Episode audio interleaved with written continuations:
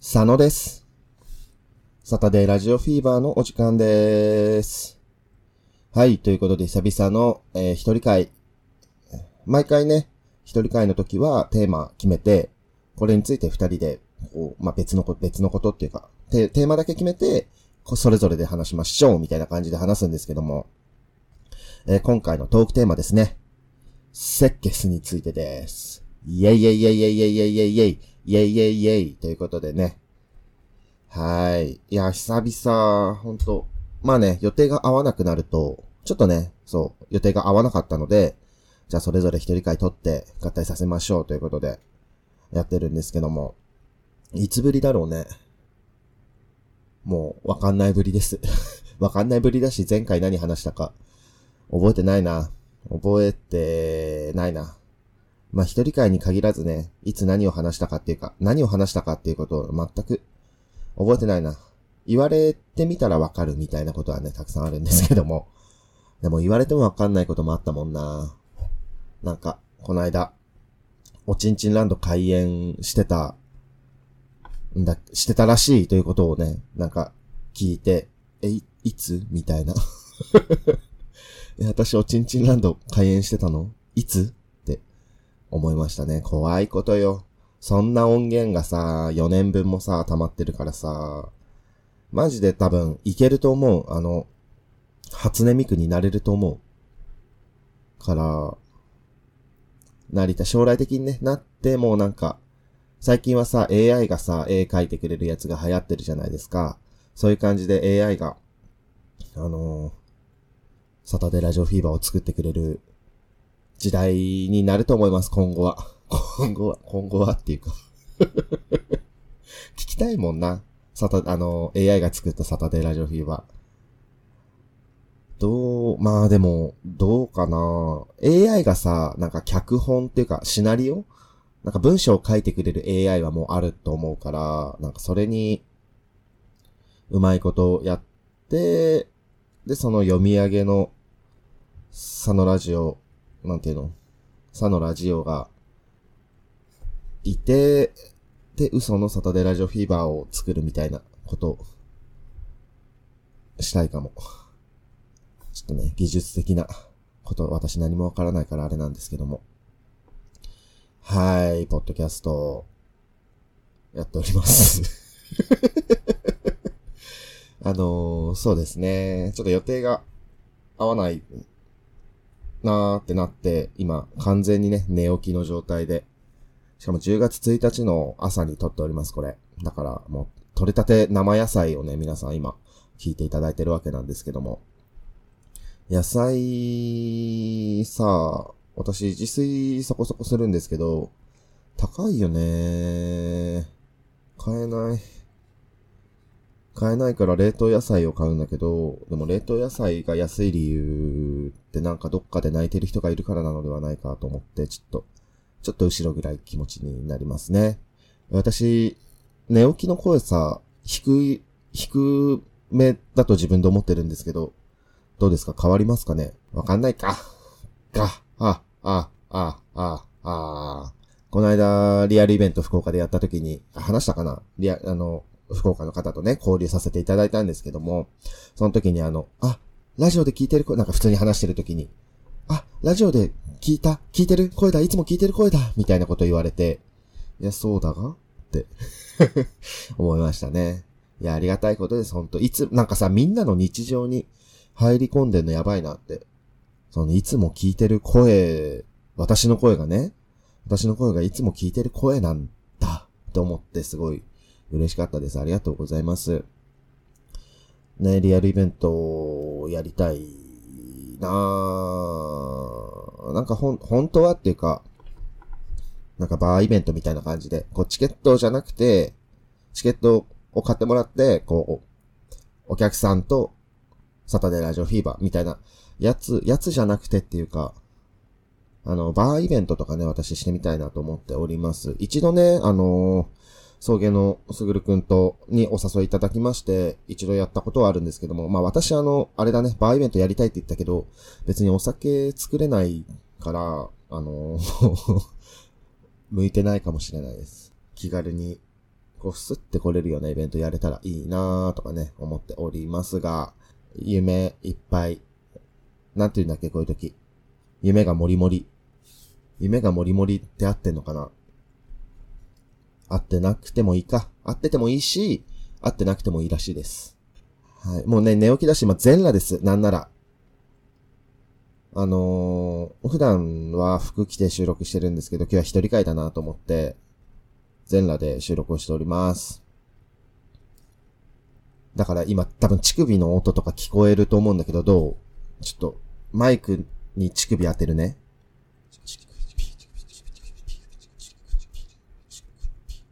いかがだったでしょうか？佐野ラジオの乳首の音 あ、これやばいかもしらんな。あじゃあトークテーマセッケスについてね、話していこうかな。セッケスって、まあ、サタダイラジオフィーバーをね、お聞きの皆さんは、よくご存知だと思うんですけども、まあ私、セッケスっていうのはね、あんま得意じゃない、実はね、あんま得意じゃなくて、まあ別に、うーん、できるけど、才能はあるんだけど、そうじゃないみたいな 才能はあるんだけど、あのー、本人としてはそんなにしたくないみたいな感じなんですよね、セッケス。まあやっぱ本人のやりたいことと、何、才能のミスマッチがね、結構世の中では起きてしまっていると思うんですけども、なかなかね、才能、その才能をさ、輝かせた方がさ、その、それ向いてない人がやるよりは絶対にいいと思うんですけども、かといって別にやりたくないことを無理やりやるのも違うのかなとか、思いますけども、皆さんは、どっち派ですか？どっち派、どっち派ですか？セッケスについて話してないな。セッケス？じゃあ、セッケスのやり方を皆さんにお伝えしたいと思います。これを聞いて皆さんもね、えー、正しいセッケスをしていっていただきたいなと思います。まずですね、えー、スキンシップで、スキンシップをしてください。まあ、やっぱセッケスっていうのは、肌と肌の触れ合いですので、こう、スキン、スキンシップを スキンシップをたくさんして、セッケスしたいでっちゅうっていうことをね、皆さん伝えていただけたらと思います。まあもちろん言葉でね、伝えるのもいいです。まあね、そのやっぱ同意ってすごい必要だと、まあ関係性によると思うんですけども、言葉で、私はあなたとセッケスがしたいですっていうことをね、伝えられるといいですよ。ねえ。はい。で、まあ、セッケスの準備ということで、照明はですね、まあ、人による、やっぱ人によると思うんですけども、え、照明は、まあ、表情がわかる程度に薄暗くしてですね、えー、温度はですね、裸でも寒くないようにしていってください。やっぱセッケスっていうのは裸ですのでね。で、あとできればですね、スマートフォンなど音が出る電子機器はマナーモードにしておいていただいて、二人のラブタイムを、えー、邪魔するものがないようにしていただけたらと思います。でですね、まあ、設計する前にシャワーですとか、歯磨きですとか、まあ、お手洗いですとかはね、事前に済ませまして、えー、お願いしますということですね。で、まあ、それ、準備がね、整いましたら、まずは、キスからしていただいて、唇と舌の力を抜き、優しく唇を重ねてください。ディープキスへ移動、移行するときのコツは、ディープキスを仕掛ける方に合わせることです。えもし相手がですね、舌を出してきたら、唇の力を抜いて舌を絡めてみてください。で、こちらからね、仕掛ける場合はですね、相手の唇の間にそっと舌を滑り込ませるのがおすすめですという感じですね。キスのさ、仕方とかさ、習ったことないじゃん。だから、ちょっと今、皆さんにね、伝えたいですね。はい。で、まあ、そのまま前儀にね、移行していくと思うんですけども、まあ、抱き合ったりお互いの体を触ったりして興奮をね、高めたり、感度を高めたりするのが大事ですね。で、まあ、大事なのはもちろん相手を、あの、気持ちよくするぞという気持ちとですね、相手が、自分も気持ちよくなるぞという気持ちですね。まあ、その、やっぱ一人よがりな、こう、激しくすればいいんでしょうみたいなのはね、全然良くないですので、あのー、相手の反応を見ながら、あ、これがいいのかな、これがいいのかな、というね、の探りながらやっていただけたらと思います。えー、あとは、まあ、正、前儀ですね。あの、まあ、全身の愛部をしまして、で、次はもうね、正規への愛部ですね。まあ、いろんな触り方というか、まあ、いろんな感じでいじくり回して、えー、しごいたりですね。フェラチオをしたりしてください。で、まあ、それって何のためにするのかって言ったらですね、まあ挿入するために硬さをね、維持するためのやつですので、ペニスが硬くなりましたらですね、えー、コンドームを被せまして、いざ挿入という感じで、まあどっちが挿入するのかわかん、まあ男性同士だったらね、挿入どっちがするのかわかんないですし、けども、まあ挿入していただきまして、という感じで、えー、もうじゃあ、省略しますね。ピストン、ピストンを押してください。そしたら。はい。でですね、最後、射精が終わりましたら、まあ、射精が終わったらセックス終了っていうイメージがあるかもしれないんですけども、その後にですね、講義という愛部の時間が、を設けてください。これはもう絶対です。セックスは絶対です。もうセックスは、そうかもしんない。射精したらセックスが終了なのかもしんないですけども、セックスは、講義を絶対に取ってください。これ講義でいいのかな？読み方。はい、そのセッケスをね、素敵な思い出にするために、セッケスの後はですね、ハグやキスでですね、余韻を楽しんでください。まあ、バリエーションとしましては、ハグをするですとか、キスをするですとか、あとはね、まあ、軽い愛部、全身ですね、軽い愛部をしたりですとか、愛情のこもった言葉を掛け合うということがですね、とても大事でございます。え、セッケス中はもちろん満足してると思うんですけども、そのセッケス後の満足感を高めるのがね、目的です。なのでですね、そのエッジ後の、エッジ後って言っちゃった。セッケス後のイチャイチャタイムとして楽しんでいただけたらと思います。まあね、男の人は、まあ、男性ホルモンの関係でですね、あの、賢者タイムと呼ばれる時になるんですけども、まあまあ、まあまあまあ、でも軽めにと言いますか、その、賢者タイムになる方も、その、あ、じゃあお疲れっ、つって寝るんじゃなくて、こう軽くね、こう、ちょいちょい、みたいな感じでやっていただけたらと思います。ということでね、えー、読ませていただきました。えー、出典はですね、快感スタイルさん。えセックスのやり方とは今更聞けない正しい流れ、気持ちいい方法って女性から誘う方法はというコラムの方をただ音読しただけでございますけども、まあでも皆さんにね、改めてセックスのやり、正しいやり方をね、教えられてよかったです。ね、私含め正しいセックスの仕方、あ、セックスって言っちゃった、セックスの、えー、やり方、知らないよって人ね、たくさんいたと思いますので、えー、これを機にですね、皆さん正しいセックスをしていただけたらと思います。はい、ということで、サトデラジオフィーバー一人会、これにて、解散。セックス。ドロン。ボン。皆さんこんばんは。オカルト下ネタライターのケツマルと申します。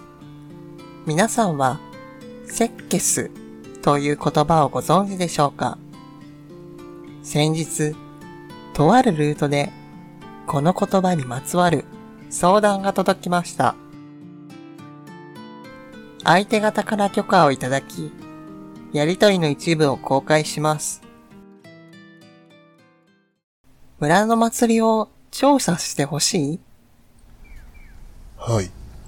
私は当日、動くことができなくて、私の代わりに村が隠していることを暴いてほしいんです。穏やかじゃない話ですね。私の村、オマンク村は、人様には言えたものじゃない記載が開かれている、と、聞いたことはありませんか？それは、ええ。長年オカルト下ネタをやっていると、嫌でも耳にしますね。私も子供の頃までは、眉唾者の話だと思っていたんです。だけど、前の祭りで。相談者、ここでは、ペニスの頭文字から P さんとしましょう。が、告げたのは、にわかには信じられないことでした。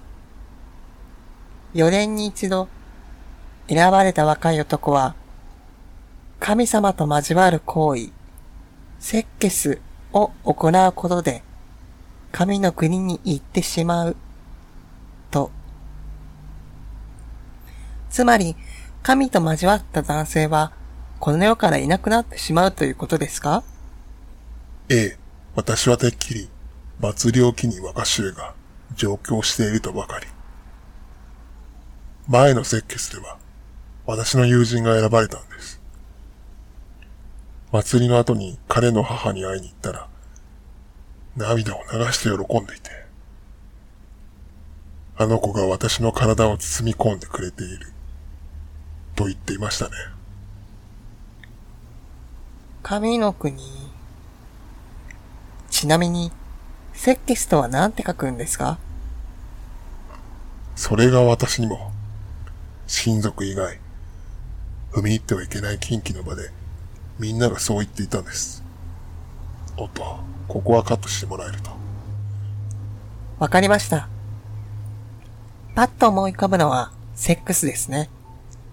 神様の代わりに、例えば、神を下ろした人と性交渉するという意味ですかね。確かに、彼には好きな人はいましたけど。けど？いや、多分関係ない話です。ケツ丸先生、どうか彼がどこに行ったか調べてくれませんか ?3000 点が支払います。報酬は魅力的ですが、ん？ちょっと待ってください。先ほど、4年に一度の祭りと言っていましたね。まさか、次の祭りの年って。はい。今年です。そして、私が選ばれました。祭りの前日だというのに村は静まり返っていますね。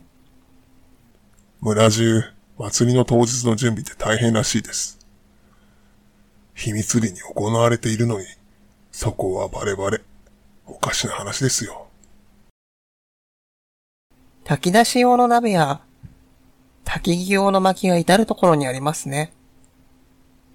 当日、明日の夜はみんなで何かを食べるんですか？いいえ、少なくとも私は、ここで育ってから記憶はないです。村生まれ、村育ちでしたよね。失礼ですが、今はおいくつなんですか？今年で34になります。え？てっきり20代前半だと、見えないですね。お世辞でも嬉しいです。私も含め、みんな肌が若いのが自慢の村なんですよ。食生活ですかね。水がいいのかな羨ましい。そういえば、村の至るところにいい匂いがしますよね。花のような。村の花ですね。香りがいいから、東京の化粧品にも使われているそうですよ。へえ、押し花にしても良さそうだ。それでしたら。P さんは村の長たちに呼ばれ、僕は単独行動になりました。余談ですが、村の人たちには、地域の水質完全の調査員と告げていました。隣の村で温泉を出たことを引き合いに出し、間欠泉がないか調べているという設定です。もっとも、明日の祭りには出入りを禁じられているのですが、セッケスとは一体何なのでしょうあわよくば、神様とのハメ撮りとやらを収めたいのですが、あれから P さんと話すこともなく、祭りの夜を迎えてしまいました。釘を刺されはしていましたが、宿泊先の村人の気配はありません。いえ、子供は寝ていますね。先ほどうっかりカバンからローターを落とし、起動させてしまったのですが、起きる気配はありません。なぜだか、妙な胸騒ぎがしました。晩ご飯を携帯食で済ませたのは正解だったかもしれません。村の裏にある山からぼんやりと明かりが見えています。おそらく祭りが行われているはず。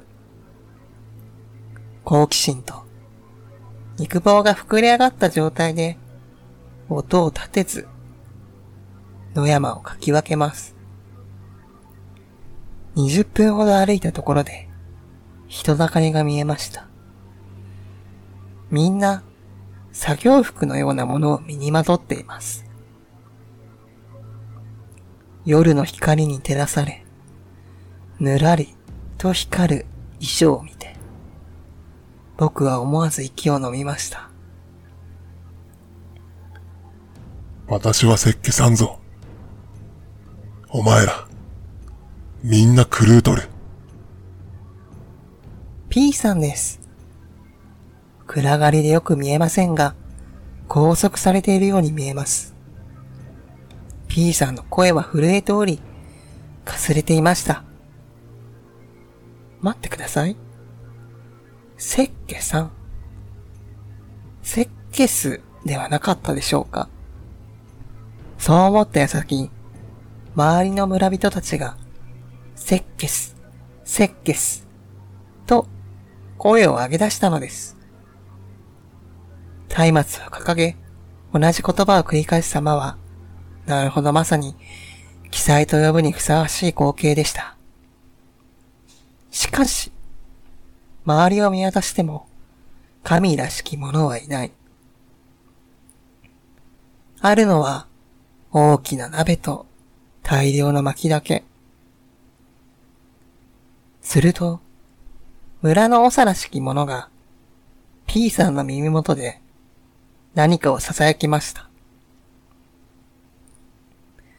なぜか、P さんは涙を流し、笑顔を見せています。一体、何があったのでしょ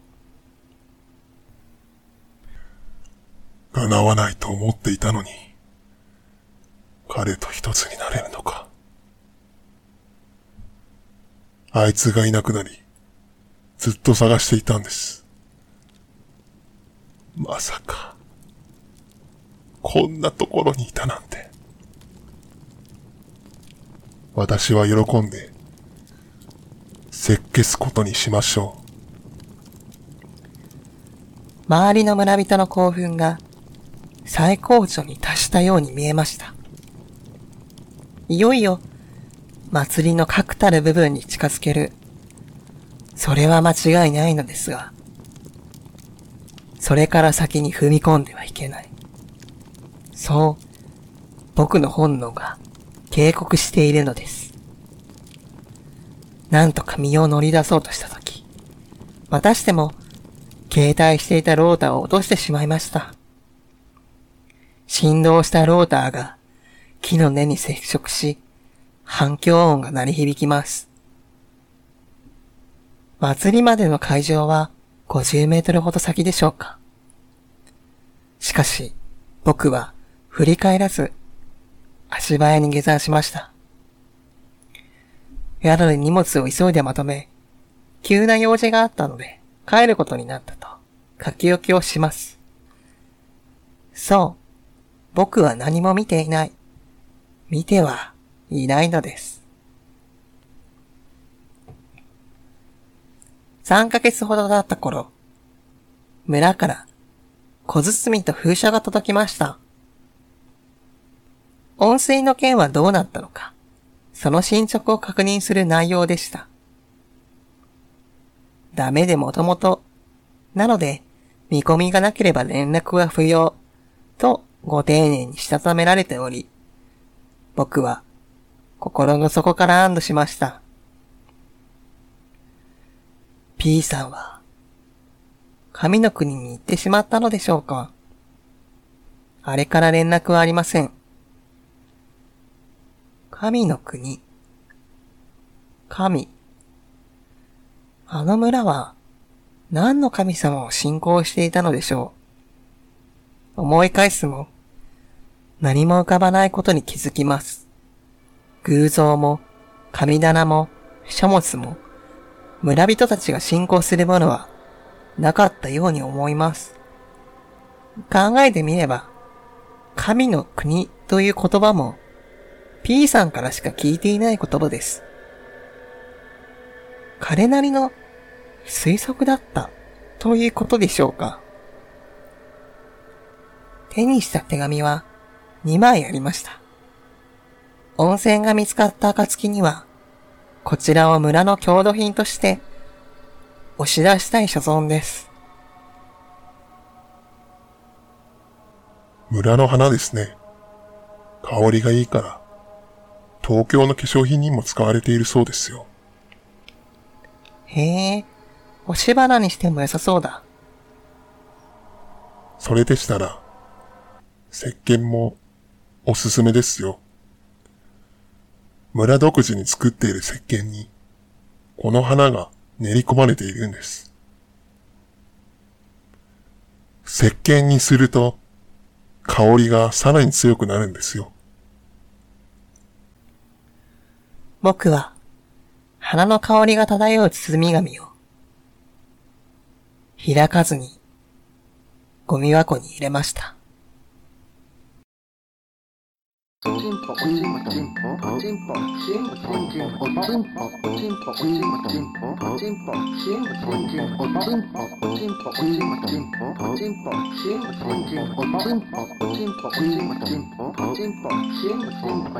お